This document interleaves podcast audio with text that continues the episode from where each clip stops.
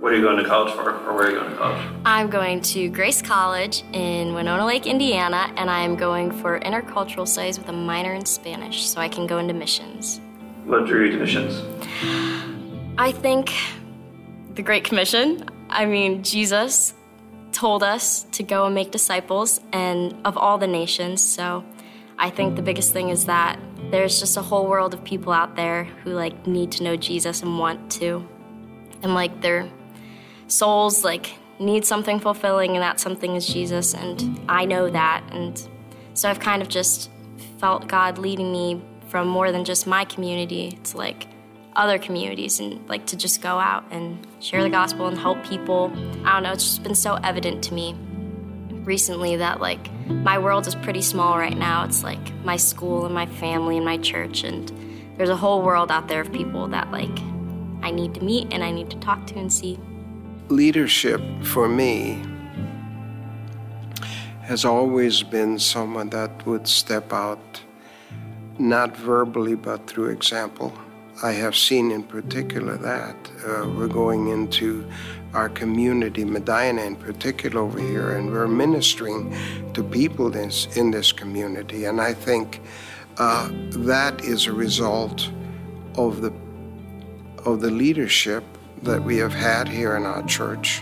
What you want to see is that the Holy Spirit is present in not just the services itself, but in the small groups which I believe, represent the real ministry of the individuals in our church. So I, I feel very, very comfortable that the Lord, who has always looked into the future and He's had His people ready to minister His word to this world, which is so needed, is continuing to do just that. It's really fun seeing just how how large church has gotten and how how it keeps evolving. Young people are growing up and they're becoming Jesus followers and they're saying like, "Hey, I'm going to teach the next generation what I learned. So I'm going to teach these kids what I learned so that these kids will grow up and then they will teach the next generation." Yeah, I've seen a move um, big time in in our church in the young adults ministry within United, especially just people who I've gotten to know over time that have stepped into roles that I didn't see them doing, you know, a few years ago. And same goes with me, and now just being even involved deeply in life group. These are all things that not just things that I'm doing, but things that God has actually laid a desire on my heart to do. And I think that's the part that that really shows a big change because I know before I was a lot more reserved, not necessarily resistant to it, but definitely hesitant to jump into something I was uncomfortable with, and that seems to be what I do pretty commonly now. I see people being hungry. Um, I don't know, every the more and more I really stop looking into just what I want to get out of maybe weekend services or gatherings or even life group and start looking at how can I start sharing this with other people. I see they are hungry. Sometimes they don't always know how to express that. They don't know the word, but they just know they need something more. And we've seen people reach out to life groups like never before. Uh, we've seen them trying to, you know, connect with people in ways that have been just really only God sent. And it's just been refreshing and it's been certainly only the Spirit of God can do it because we're just people. I feel like we're just people without the Holy Spirit leading and guiding these things. What does Jesus mean to you today? Jesus means to me today the same thing he meant to me two years ago that he is hope, and before him, my life was hopeless. And with him, I have a future and I have something to look forward to, and I can trust in him that he is leading me and guiding me, and he will do what's best for me and best for his kingdom through me and I just have a whole life to look forward to now. Um, he means a lot to me. He like he moves a lot in my life, and he really um, influences me. Jesus has literally changed my life. I probably wasn't always. I know people think you just are maybe happy-go-lucky person or maybe outgoing, but there's been a lot of a lot of pain in my life recently, a lot of change in my life that's been hard. And I've seen a lot of people come alongside me and love me through that. And because grace has been shown to me, I just want to give it back. I just want to I just want to share what God has done in my life. It's been real. It's been life changing. Yeah, it's been hard. I'm not going to lie. It's been hard. Sometimes I'm like, I don't want to do this. I don't want to do the hard thing. Who wants to do hard things? I don't always run after the, the most challenging thing to do. But I've seen God's grace just literally hold me, literally surround me. I feel His protection. I feel His love in this work. I feel His compassion. I feel all the things that the Bible says are true of the Spirit working in your life. It's not perfect, but I see Him doing it in me. I see Him producing the fruit of the Spirit. I see Him growing my family. I see Him growing my husband in ways that are so real. Only God could have done this. Only God could have done it. I couldn't. I couldn't manufacture it. I can't make it. It's a humble submission to His will, saying yes over and over, over and over, saying yes, falling, saying yes, succeeding, saying yes, um, being willing, just saying yes. Say yes. Looking the lights around. oh boy. Awesome. Well, great. Well, good morning, everybody. It's good to see you at the Medina East Campus, whether you're in the room, whether you're joining us on live on live stream right now online. Welcome to you as well. And uh, it is. It's just. It's so awesome to be able to uh, have a chance just to hear from the individuals who are part of our church and to hear about the things that God is doing in our lives, um, kind of, uh, kind of on an individual basis. And so, uh, grateful for the way that God is working and some of the stories that you just heard, and then also at the United Retreat, um, we talked about the announcements. It's amazing to see uh, how God is just working in our midst. And uh, before we jump into the message for today, I want to just take a moment and just uh, kind of update you on some other ways that we've seen God working this past week, specifically uh, as it relates to the conversation that we had here last weekend. And so, uh, if you are someone who is uh, newer to grace, or if you weren't here last weekend, what we did is we actually had a chance to, as a congregation, talk a little bit about our collective commitment to the emerging generation. So we talked about how we want to be a church that's really committed to investing into uh, the emerging generation that's up and coming. That is a high priority for us and a high commitment. And last week, I actually spent a lot of time updating you on um, some of the construction project that we embarked on a while ago, where we uh, said that we wanted to expand some of our, our kids and student spaces here at our campus. And I mentioned to you last week that over the past few weeks, we actually ran into some challenges. And because of that, we were actually faced with some pretty big decisions this past week as related to how we were going to move forward with that construction process. So if you missed last week's uh, talk, by the way, I would actually encourage you to go back and listen to it. We kind of updated the whole thing, uh, let you know the kind of the whole, where we were and what those challenges included, and kind of the decision that we were facing as well. So last week, when I ended, I actually called on the entire congregation and I said, I said, listen, we have a big decision to make, and I'm encouraging and I'm asking you if you would fast, if you would pray along with our staff and along with our team as we make this decision. I also asked you, I said, would you, I would love to hear from you. I'd love to hear your input. I'd love to hear your feedback. And I'd love to hear what you're thinking uh, based on some of the things that we presented uh, last week. Of course, I knew when I did that, I was opening myself up to hear a lot of different thoughts and opinions. And I just got to tell you, just a quick update. Over this past week, I have received an overwhelming amount of emails, of calls, of texts, of conversations. Uh, a lot of you have talked to me, have talked to our team, and literally dozens and dozens and dozens. I don't even know how many conversations and emails and texts that we receive from uh, the people of grace. And I just want to let you know that over this past week, there's three things, really kind of more than that, but there's really three things that have been very impressed upon me uh, as it relates to our church and as it relates to you guys, to our congregation.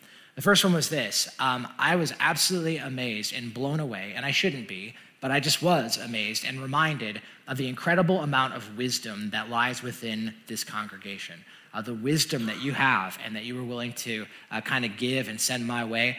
I heard from so many different people, from so many different vantage points, from so many different walks of life. And so I got, I got to hear um, things from, uh, from folks that were teachers, things from folks who are business leaders and business owners in the community. I got a chance to hear from people who are new, newer people to Grace, people who have been here for a long time, the older generation, the younger generation, I mean, everything in between. And just unbelievable amount of wisdom and perspective uh, that was spoken into this decision.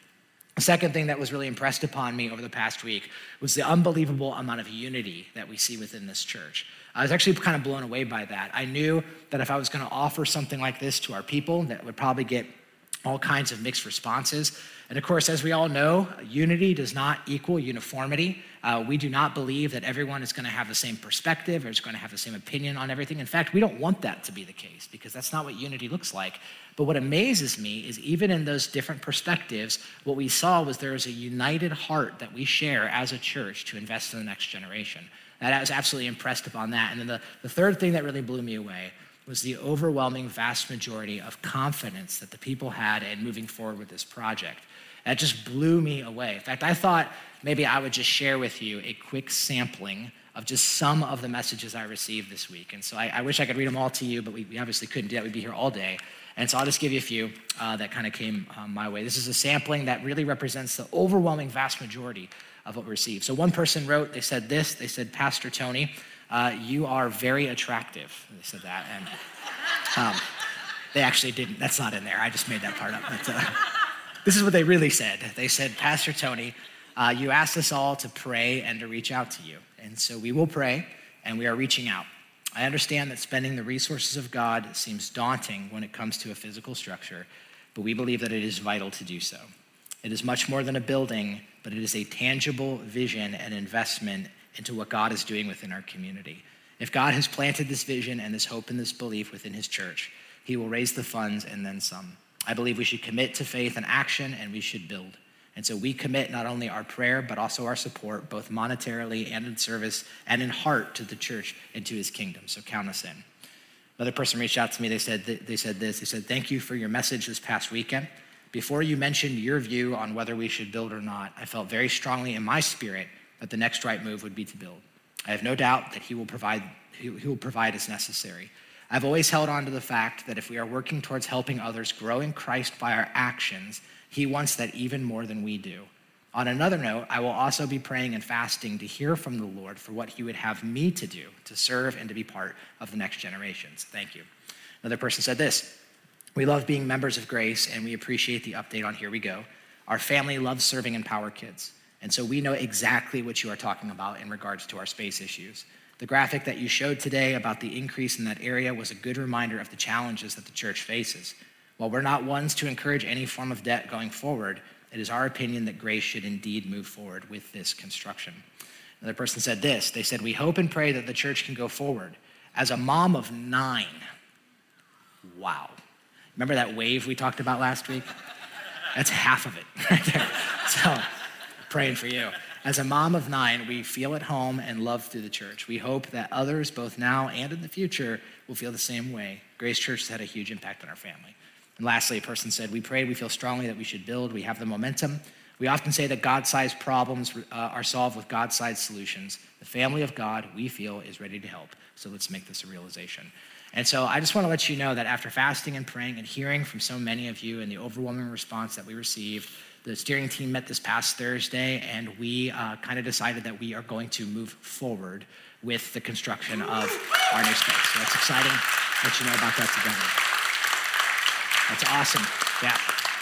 So that's good. So I wanted to say uh, to you guys from the bottom of my heart, thank you for joining us in fasting and praying. We, this was not an easy decision, and we didn't take it lightly. And uh, I believe that God was faithful to uh, he was faithful to our prayers and faithful to lead us in this direction. And so we will keep you posted as things continue and as we kind of progress in those ways.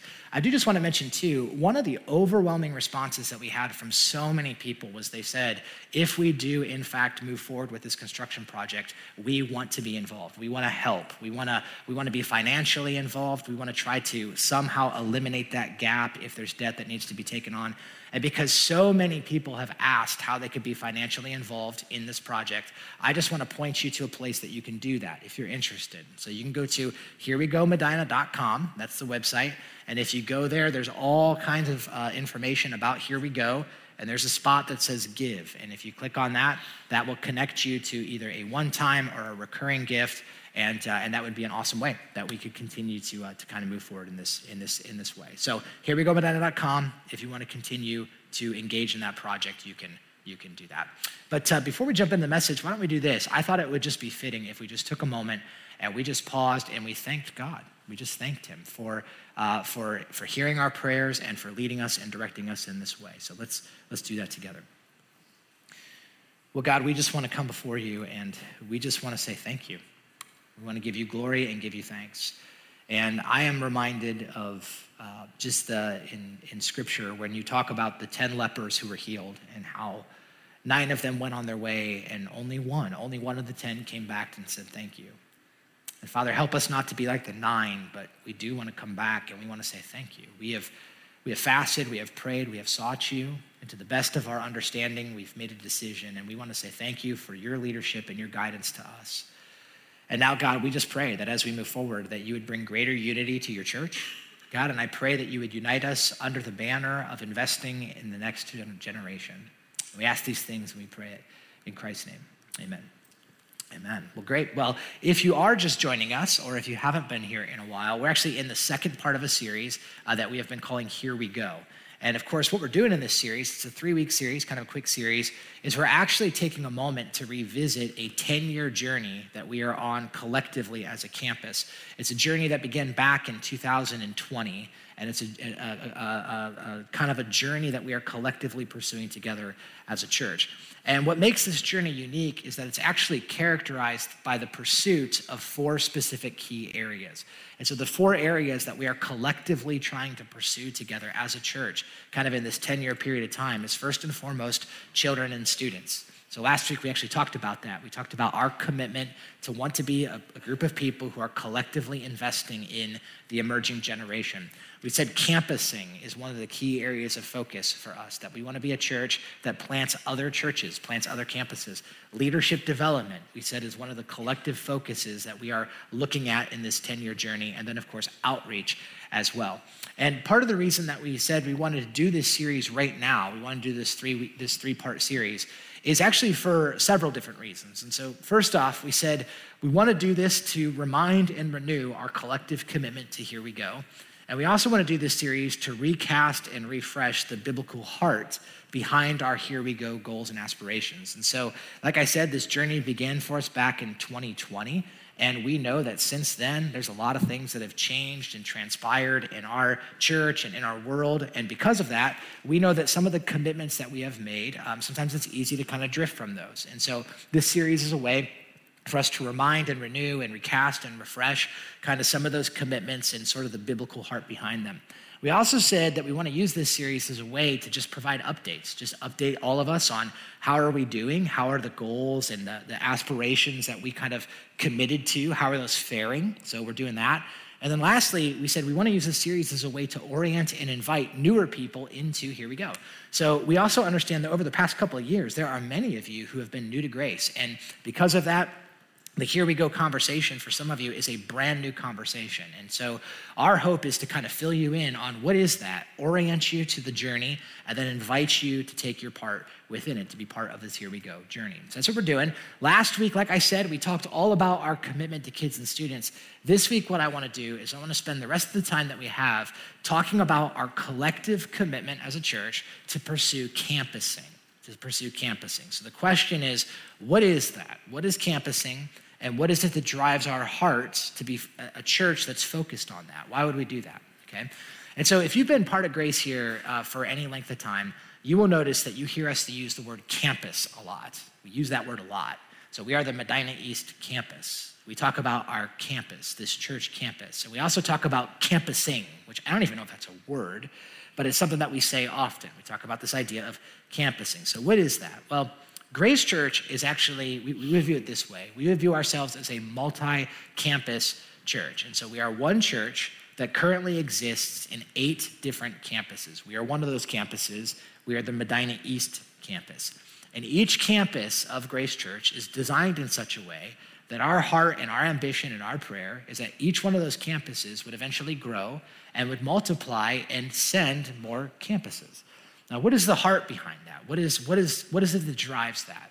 Well, basically, I would say it this way I would say the very heart of campusing, when, we use the word campus, we use the word campusing, what we're really talking about is we're talking about church planting. That's what we're talking about. We're talking about church plants. And I don't mean plants that you put in churches, not like greenery. What I mean is new churches that are developed and are sent into new communities, into new places. That's what we're talking about. That's what we're committed to. And one of the ways that we, kind of the shorthand way that we articulate this passion that we have to send and plant more churches is we actually have a little statement that we use. We call it 30 and 30. Maybe you've heard this before. You've probably seen it out in the cafe. You might be wondering what exactly is 30 and 30? Not to be confused with 30 for 30, which is an ESPN documentary series, which, by the way, uh, I just got to say this is awesome. If you haven't seen any of the 30 for 30 stuff, it's incredible. Uh, but 30 in 30 is not 30 for 30. And what that is, is that is a simple statement that is used to express our collective prayer, our collective effort, and our collective desire to plant 30 campuses in 30 years. And so we are praying and we are, we are working towards and we are asking God that if He would let us be part of something, that God willing, that we'd be able to see throughout our churches 30 campuses planted over the course of 30 years. So here's the question that a lot of people ask is what is it that motivates that desire? What is it that motivates that ambition? Right? Is it, uh, some of you hear that, and maybe for you, you immediately think business strategy. So some of you might think, oh, I see what you guys are doing. It's like a franchising model. That's what you're doing. Right? It's like a it's like a Chick Fil A or like a like a Culver's, which by God's grace and sovereignty just opened down the road right here. And um, praise Jesus. And like, so some of you are like, oh yeah, it's like a franchising strategy, right? Like you guys have your brand and you have your logo and you have your menu and you have your goods and services that you offer. And what we're doing is we're basically just, you know, kind of making new grace churches in the same way they make new established. That, that's what motivates 30 and 30, right? Or some people might say this, they might say, well, what motivates 30, 30 and 30? Isn't that like a, is that like an ambition that Grace Church has to essentially add proverbial notches on the Grace Church belt? Like, is that kind of what motivates? And honestly, I mean, just being honest, some of you might even be critically just thinking to yourself, why are we so committed to planting new churches? Aren't there enough churches already? I mean, some of you are like, I drove here and I passed like 10 of them. And so, why do we need to keep focusing on church planting? So, my hope is that by the end of today's conversation, that what you'll see is that our commitment to 30 and 30 and our commitment to being a church that is focused on campusing is actually not motivated by any of the things I just said. What motivates that, that heart for us in campusing is actually a set of deeply held biblical convictions as it relates to what we believe about the church and what we believe Jesus' mission is on this earth. Okay, that's what motivates it. So, anytime you have a conversation about church planting, and anytime you have a conversation about the church at all, I think you always have to start with a very critical uh, realization, a very critical starting point, and it's this. Anytime we talk about the church, I think we have to begin here. That the church is Jesus' idea, and the church is Jesus' plan to accomplish Jesus' work in this world. Okay, this is a very critical statement that I'm making right here, and it comes right from the scripture. The Bible is going to tell us that, that according to what the Bible says, that the church, the church is actually not a man made organization. At least it was never intended to be. The church is actually a Jesus initiated organic movement that he himself promised would happen. It's his idea, and it is his plan to accomplish the work that he desires in this world. In fact, did you know that the first time the church was ever mentioned, ever mentioned in the Bible or ever mentioned at all, before the church even existed as we think about it today, um, the very first place where you hear the church talked about was by Jesus Christ himself. Jesus was the one who debuted the idea of the church. And by the way, it was before he went to the cross, and it was before he rose from the dead, and it was before Acts chapter 2 when the Holy Spirit came and the church began. It was before all of that. And here's what Jesus said when he debuted the idea of the church He said, I will, I will, Jesus said, build my church. It's his. And he said, and the gates of hell will not prevail against it. So Jesus made this, he made this proclamation and he made this promise about the church. And what did he say? He said, The church is my idea and it's my initiative. I'm going to be the one who builds it. And he also said, and the gates of hell will not prevail against it. Now, what does that mean? Well, the gates of hell is basically a way of talking about the brokenness and the evils that we see in the world around us. In other words, what Jesus is saying is that the church is his plan and his strategy that is going to address the brokenness and is going to address the lostness that we see within the world around us. In other words, put it this way the church was never intended to cower in a defensive posture against the brokenness that we see in the world. The church was always intended to be an active agent of love, of servanthood, and of transformation in the community in which it lies. That was Jesus' plan from the very beginning. Now, because this is the case, because the church is Jesus' idea, the most important question that we can ask, as for those of us who follow Jesus, the most important question we can ask is not, what do we want the church to look like? that is not the most important question. The most foundational question should not be, what do we prefer? What do we like? What do we want the church to look like? The most important question we can ask is, if it's Jesus' idea and it's his church and he's the one who's building it, what does he want? What does he want for his church? What does he want for his church to become? And here's what I believe I believe that God has been so gracious that he doesn't simply tell us in the Word of God that his desire is that churches would plant churches. But I actually think God has been so gracious that he actually gives us some insight into how churches plant churches. And so I want to show you what that looks like. Okay, so if you have your Bible, I want you to join me. We're going to go to Acts chapter 13 and Acts chapter 14. So get your Bible out if you got it. If you didn't bring one with you, there should be some Bibles under the chairs, and you can turn to page 894 in those Bibles. And of course, if you don't own a Bible, have one, take it home, make it a gift. We'd love for you to do that. Acts chapter 13 and 14. So we're actually going to look at two chapters. Now, we're not going to read them line by line and verse by verse because that would take a really long time.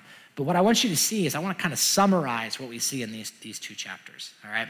So I've actually been studying Acts quite a bit recently. And uh, part of the reason I've been doing that is we're preparing for a series that we're going to do in the fall, uh, where we're going to go through the, the, the book of Acts together. And I've been particularly struck by these two chapters recently. So, what I want to do is I want to read kind of the bookends. I want to read the first part of chapter 13, and I want to read the last part of chapter 14, and then we'll kind of summarize what happens in between. All right, so chapter 13, verse 1, here's what it says It says, Now, in the church at Antioch, there were prophets and there were teachers. And so you had Barnabas, you had Simeon called Niger, you had Lucius the Cyrene, you have Manaen, who had been brought up with Herod the Tetrarch, and you had Saul. So you have these names, these different teachers and prophets who were at this church. Now look what happens next. While they were worshiping the Lord and they were fasting, the Holy Spirit said, Set apart for me Barnabas and Saul for the work to which I have called them. So after they had fasted and they had prayed, they placed hands on them and they sent them off. So, once you notice at the beginning of chapter 13, what do you see? You see this church in a place called Antioch. They're fasting and they're praying, and they send off Paul and Barnabas. They send them out, okay? And I want you to notice how it ends. Look at chapter 14, at the very, very end of chapter 14, in verse 27. It says, On arriving there, so they're coming back to Antioch, they gathered the church together and they reported all that God had done through them and how he had opened the door of faith to the Gentiles. And they stayed there a long time with the disciples. Okay, so do you notice this? Notice the bookends. It begins with uh, Paul and Barnabas being sent out. Okay, so they're sent from this church in Antioch. And it ends with them coming back to Antioch and giving a report of all that God has done through them. So the question I want to think about is what happened in this in, between these bookends? What transpired? How did God work through them? And here's the short answer. There's a lot that happened in these two chapters. But the short answer is many churches were planted. Many churches were planted. What you have here in Acts 13 and 14 is what is sometimes referred to as Paul's first missionary journey. So Paul is going to go on several missionary journeys where he's going to plant a whole bunch of churches, but this is the first time you see it happen is in Acts 13 and 14. And what I think is amazing is that in these two chapters, I believe what you see set before us is the pattern of how churches plant churches, and you're going to see this continue throughout the book of Acts. So you're going to see a pattern of how church planting happens in the book of Acts. And so I think specifically, and I just want to kind of observe this together, I think you're going to see that there is a pattern of five progressions that happen in these two chapters that you see repeated over and over again throughout the book of Acts. So, what are they? All right, well, here's the first one. How does a church plant a church? Well, in Acts, what you're going to see is that it begins here. Through prayer and fasting, and through the leading of the Holy Spirit, which is critical, the church is going to send disciples of Jesus out. So, how does the church planting begin? Here's how it begins a church is fasting and praying. They're seeking God's direction. And the Bible's going to show us that, that through the power of the Holy Spirit, the church is going to send disciples out into new communities. So check out chapter 13 again. Look at what you see in verse 1. It says, Now there's this church in Antioch, so there's this church there. And the Bible says that there were prophets and there were teachers within this church. So I just want you to notice something real quick. There's a lot that we could say about prophets and teachers, but what I want you to notice is that this, what the Bible is telling us is that this church apparently had a lot of leadership. They had a lot of leadership that was developed already. And so it lists some names. You had guys like Barnabas and Simeon and Lucius and Manaen, and you had Paul, who was also called Saul. So this place is kind of stacked. It has a lot of different leaders who are involved in a lot of different ways. And I want you to notice what the Bible says next. The Bible says that on one occasion they were worshiping the Lord and they were fasting. And look at this next thing. And the Holy Spirit said, that's really interesting to me. The Bible doesn't say, and one of them said, hey, you know what we should do? That's not what it says.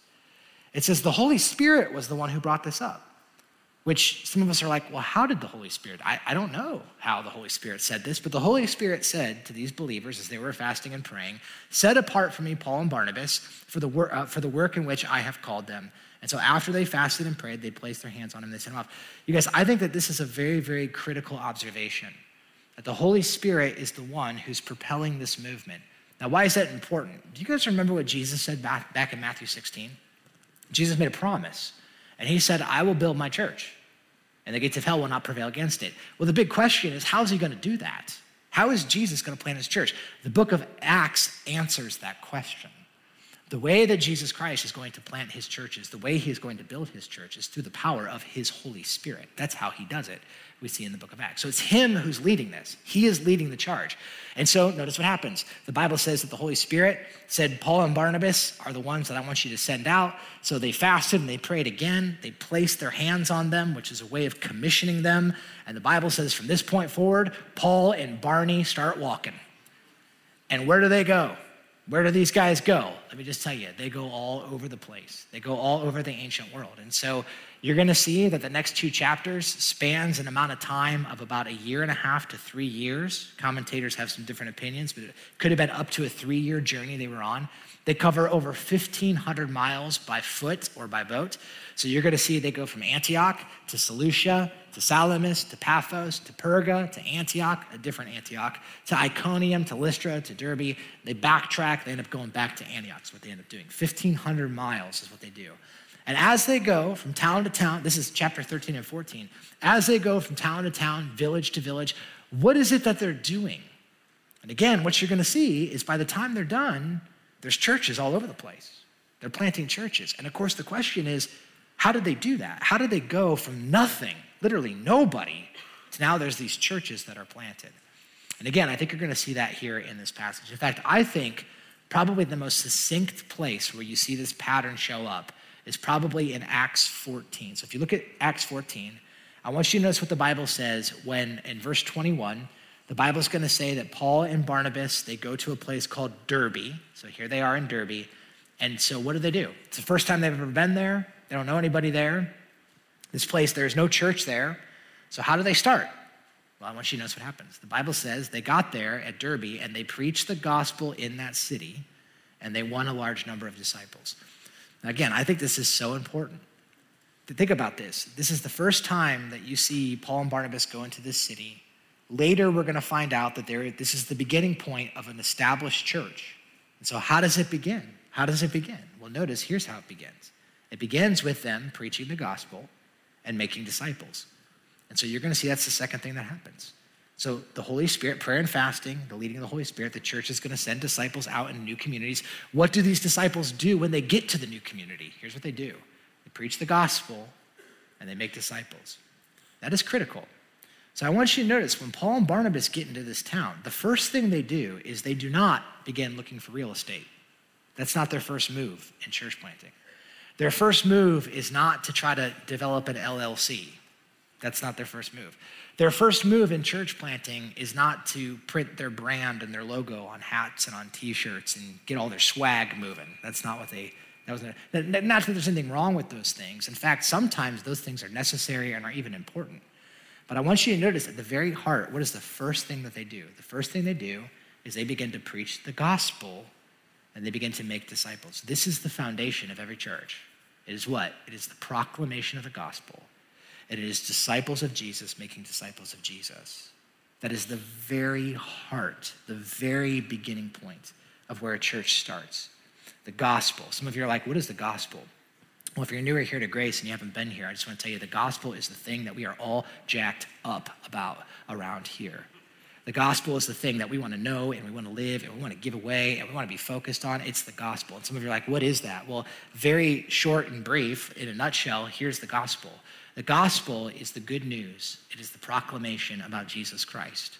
And it is the good news that God loved the world so much that he sent his son, Jesus Christ, to live a perfect life and to die a sacrificial death on the cross for the forgiveness and atonement of our sin. And then he rose from the dead, conquering the grave, conquering sin, and conquering death. And he is the rightful Lord of our life. And that when we come to Him and we submit ourselves to Him and we follow Him, that is where life is found and we are reconciled back into a right relationship with God.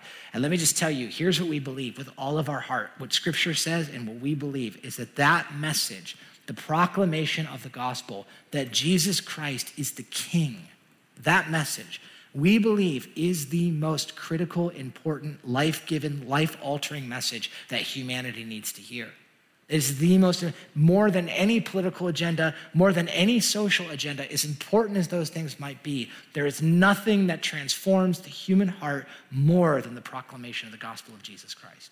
And that's where the church begins. They go into these cities, they go in these towns, and they proclaim the gospel. And then notice the Bible says, and they make disciples. Disciples are made. So this is exactly what the text says. They preach the gospel, and as a result, a whole bunch of people became disciples. Now, disciples, by the way, sounds like a churchy word. It just simply means this it means a person who is a follower of Christ. So, as they preach the gospel, people respond. Not everyone responds positively, but there's a lot of people who say, I, I want to live for Jesus, I want to follow Jesus. And the Bible says that there's a large number of disciples that form. And I also want you to notice the Bible says plural. There was a large number of disciples that were formed. And so, what do you see here? What you're going to see is as they preach the gospel, disciples are made. And as disciples are made, they preach the gospel and more disciples are made. And so now you have disciples that make disciples that make groups of disciples. In fact, we're actually told in the book of Acts that the disciples would sometimes meet together in a large setting like this so that they could hear the, the, the public preaching of the word.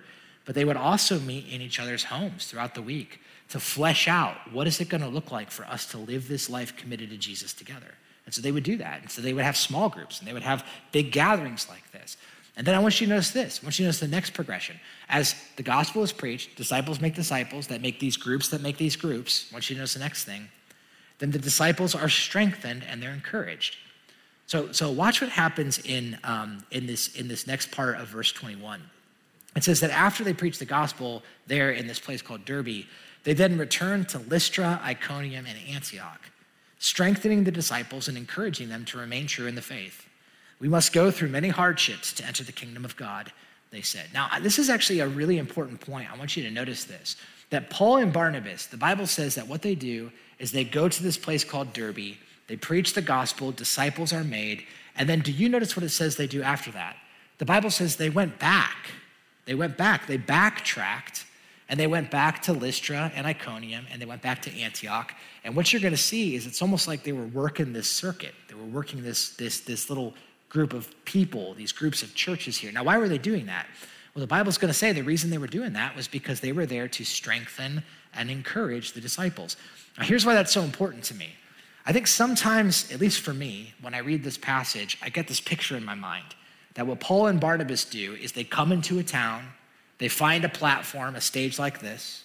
They get up, they preach the gospel, and then a bunch of people respond and raise their hand and say, Yes, I want to follow Jesus, and yes, I'm in for that. And there's this massive, you know, conversion, and people, there's an altar call, and people come to know Christ. And then afterwards, Paul and Barnabas get back on the tour bus and go to the next city, and that's how it works. That's what I can think. It's almost like they're like a band on tour. You know, they go into one town, they play their show, they give these like face melting sermons, and they get back on the bus and they go to the next city or next town or whatever. But I want you to see that that's actually not what happens. What happens is, is they come in and they preach the gospel and they make disciples and they don't leave. They often stay or return until when? Until the disciples are strengthened and the disciples are encouraged. Listen, they didn't just parachute in, preach a sermon, and then leave. That's not how it worked. They parachuted in, they preached, they saw people come to know Jesus, and then they strengthened the disciples. These words, by the way, strengthening and encouraging, are incredibly strong words. The word strengthening literally means to be deeply rooted, it means to be resolved. And the word uh, encouraging is actually a Greek word, it's the word parakaleo, which is actually the same word that's used sometimes to talk about the work of the Holy Spirit. That it is a coming alongside, it is a strengthening, it is an equipping. So, what is this saying? I think that what this means is that this is far more than just a public presentation. Paul and Barnabas were very engaged in training and equipping. They were very engaged in pursuing a more developed understanding of the work of Christ in their life. They were strengthening the disciples. They were preparing them to experience cultural whiplash because of the, the decision they had, backlash from the decision they had to follow Christ. That's what they were doing. So they're strengthening and encouraging the disciples. And as they do that, it leads to the next progression. So we're going to see that the gospel's preached, disciples are made, disciples are strengthened and encouraged, and then watch this next thing.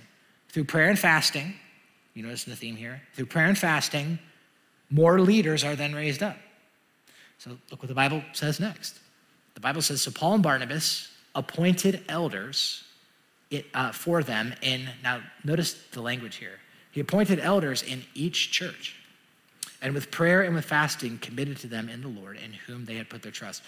This is the first time that you see that these little groups of disciples in these cities are called churches. This is the first time you see that mentioned. What's fascinating to me is in the book of Acts, the word church and the word disciples are actually used synonymously. I think that's helpful. It actually tells us about what is, what is the church. Well, we've talked about this. The church is not simply a facility, the church is not simply an organization. The church is first and foremost an organic collection of disciples of Jesus who are following him together. That's what the church is. And so you see that here, as disciples make disciples, as groups make groups, and as they're strengthened and they're encouraged, leaders are then raised up. And so the Bible says that they appointed elders, which is basically a word for spiritual leadership. They appointed elders, and with prayer and fasting, they did this. Remember, Jesus is the one who's building his church. So they began to appoint leaders as necessary. Uh, I love the way John Stott put it. John Stott, in his commentary on Acts, he said, We noticed that the selection of elders was both local and plural. Local in that the elders were chosen from within the congregation, not imposed from without, and plural in that the familiar modern pattern of one pastor, one church, or one pastor per church was simply unknown. Instead, there was a pastoral team which is likely to have included, depending on the size of the church, full time and part time ministers, paid and voluntary workers, deacons and deaconesses. In other words, what he's saying, what John Stott is saying, is as disciples make disciples, that make groups that make groups, eventually it requires that the church becomes organized.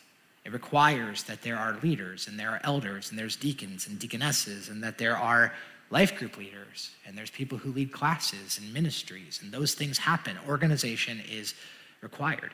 And as that happens, you're going to see that finally, the new church, if it's healthy, it grows, and then it ends up repeating the same pattern. And I just want to tell you, this is what you see all throughout the book of Acts. Is you're going to see these churches are planted in this way. Disciples make disciples, they're strengthened and encouraged. Eventually, leaders are raised up. And then, as the church grows and becomes more healthy, eventually, everything healthy grows and everything healthy multiplies, and it repeats the same pattern. What I find so interesting is throughout the book of Acts, commentators will say that the Apostle Paul planted probably up to 14 different churches. All throughout the ancient world, he planted 14 churches. What's even more amazing is when you track those churches throughout history, you're going to see that all of those churches, if they were healthy, not all of them were healthy, some of them were unhealthy, but the ones that were healthy, they actually went through that same progression where you see that they planted churches and those, those churches planted churches and so on and so forth till we get to where we are today.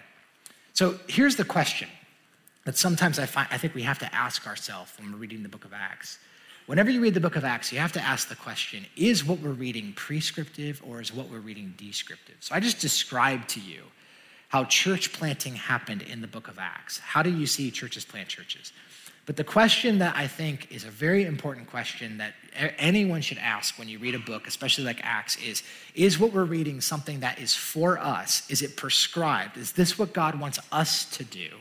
Or is this just descriptive? Is this just describing for us something that God did? Which one is it? And I, will tell you, this is a really important question. And I'll give you an example of why this is an important question. So in Acts 28, uh, the Bible tells us that on one occasion, the Apostle Paul gets bit by a venomous snake.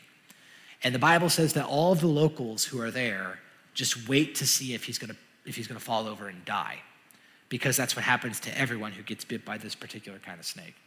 And the Bible says that miraculously, somehow, God does not allow him to die and he's completely fine after he gets bit by the snake. Now, here's the question Is that descriptive or is that prescriptive? Right? Is that describing to us something that happened one time? Or is that telling us something that should happen for every follower of Jesus? That we should just handle venomous snakes because we follow Christ and we're going to be fine because Paul was fine, right? I think all of us would probably say clearly that's got to be descriptive, right? That has to be descriptive. Now, there's some people who have said the other said that it's not, and in their services they actually handle venomous snakes, which I would not opt for that one, uh, but some people have done that. So the question is, when we look at the church planting strategies of Acts, the question is, so are we supposed to do that?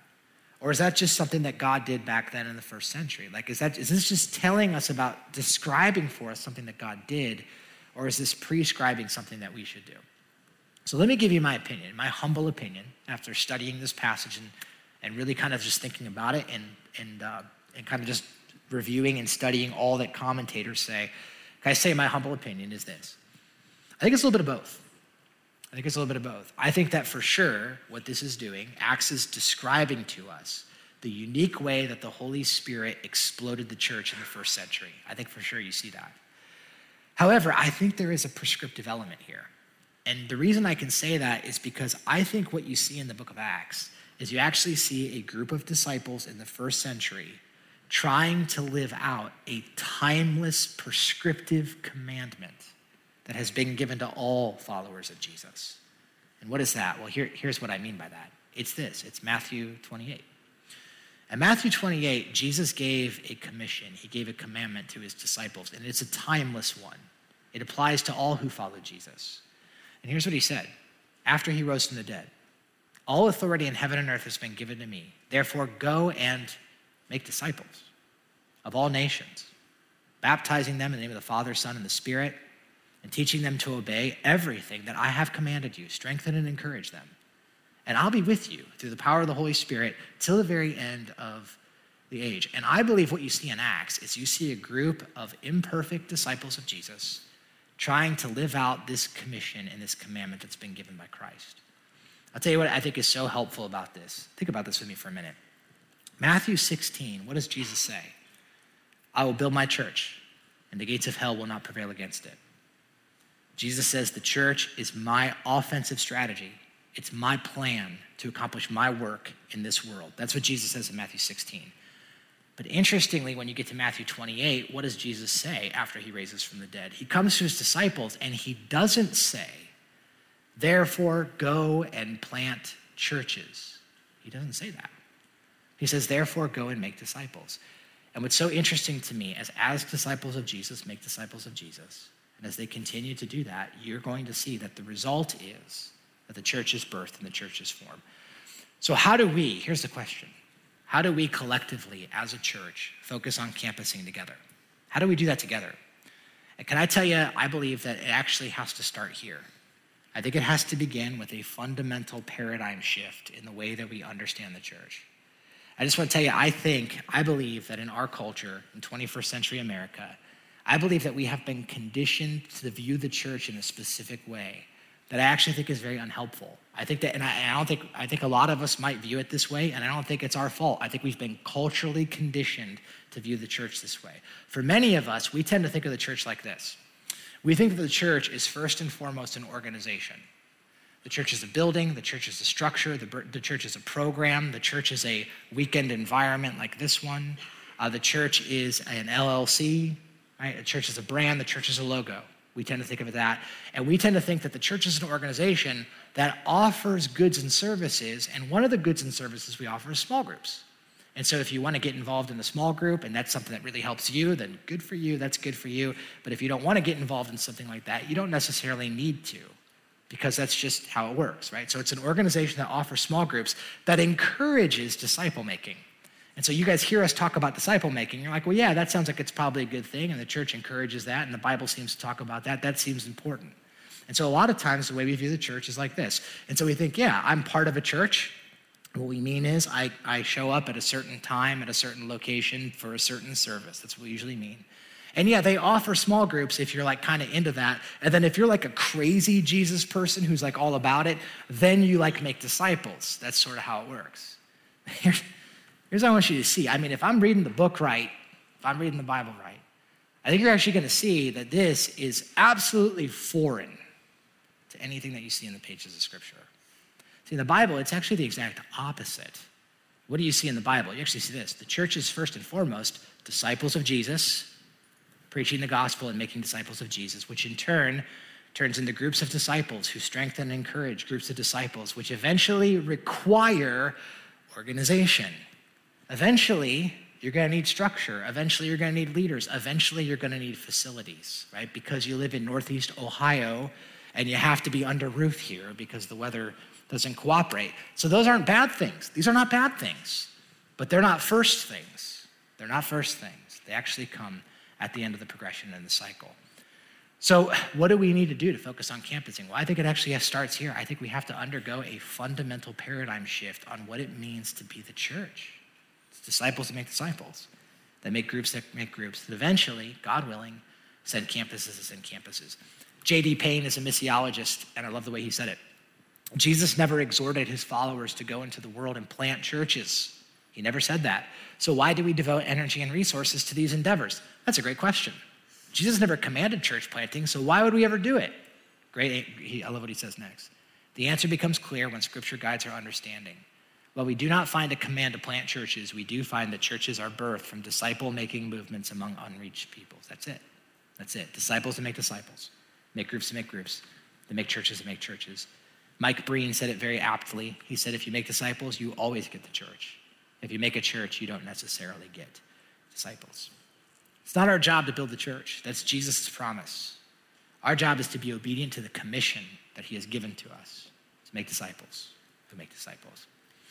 So, practically speaking, as we talk about this here we go things, and kind of in closing, how do we do that collectively? How do we use our collective effort to focus on something like campusing? Well, I think Acts really helps us here. I think first and foremost, what it tells us is that as God's people, well, the first thing we need to do is we need to kneel first that we need to be people of prayer. Um, what do you see over and over again when you read this account? You see that the church is fasting and praying. The church is seeking God. The Holy Spirit is the one who's leading. And because of that, I think one of the most important, one of the most significant things we can do is collectively pray together. This is why we have a couple big prayer initiatives right now. We have thir- the 30 and 30 prayer cards. Uh, if you go out in the cafe, you'll find those. You can grab those. That is a way that we are collectively as a church praying together towards certain things related to 30 and 30. We also have an initiative called Pray for Your Three. If you've never heard of that, there's actually stickers out in the cafe. You can grab one of those stickers, you can slap it on your phone, you can put it on your computer screen, uh, probably not your screen, but somewhere on your device, and somewhere where you see it on a regular basis. And that, that will remind you to pray for three. And the three that we're talking about are three people who you desperately want to see come to know and love and follow Jesus. And I'll tell you, uh, in the last, when we started Here We Go in 2020, we saw over 430 people commit to praying for their three on a regular basis, which means that there's over 1,200 people who are being prayed for by name. And honestly, over the past couple of years, we've had a chance to see some of them come to know Jesus and even get baptized. And so that would be an awesome way to get connected to that. So, kneel, first. I think another thing, how we collectively focus, is that disciples of Jesus make disciples of Jesus. Disciples of Jesus focus on making disciples of Jesus. That needs to be our ambition. That needs to be our focus. And if you've been around here at Grace for a while, you know that that is the backbone of our initiative together is to make disciples. There are literally hundreds of people who are engaged in disciple making relationships here at this church. Some of them are intergenerational, some of them, most of them happen within life groups as disciples encourage and strengthen disciples in those spaces. That's why those are so important. Uh, one of the initiatives that we actually started to focus on when Here We Go started back in 2020 was we said that over the course of the next couple of years, we want to expand the equipping division. So the equipping division is actually designed to strengthen and encourage and equip disciples of Jesus. And we offer classes that are for that purpose. And so right now, there's currently three classes that we offer in the fall and in the spring. They're eight week courses. One of them is called What is the Bible? And in that class, our hope is to strengthen your confidence in God's word. And so we talk about what is the Bible? Where did we get it? Uh, how did it get to us throughout history? What was that whole process? Is it can we have confidence? Is it trustworthy? That we talk about the whole story of the Bible. We have another class that's called What Do Christians Believe, which gets into matters of systematic theology, understanding some of the theological principles throughout the Bible, training and equipping in those things. We have a third class we just launched this last uh, this last spring that's uh, all about disciple making, and it's an eight week course that walks through Matthew 28, the Great Commission, and in it we practically talk about what does it look like, practically speaking, to make disciples in 21st century America. What does it look like to pursue that? That class actually culminates in every participant developing an action plan of what it looks like to live out the Great Commission in their life. So that's been something we've been able to do together. And so focusing on disciples make disciples to make groups to make groups. Uh, one of the best ways that we can be involved collectively in campusing is to be engaged in biblical community, is to be engaged in life groups. Because as disciples make disciples and make groups to make groups, that is what causes campuses to make campuses.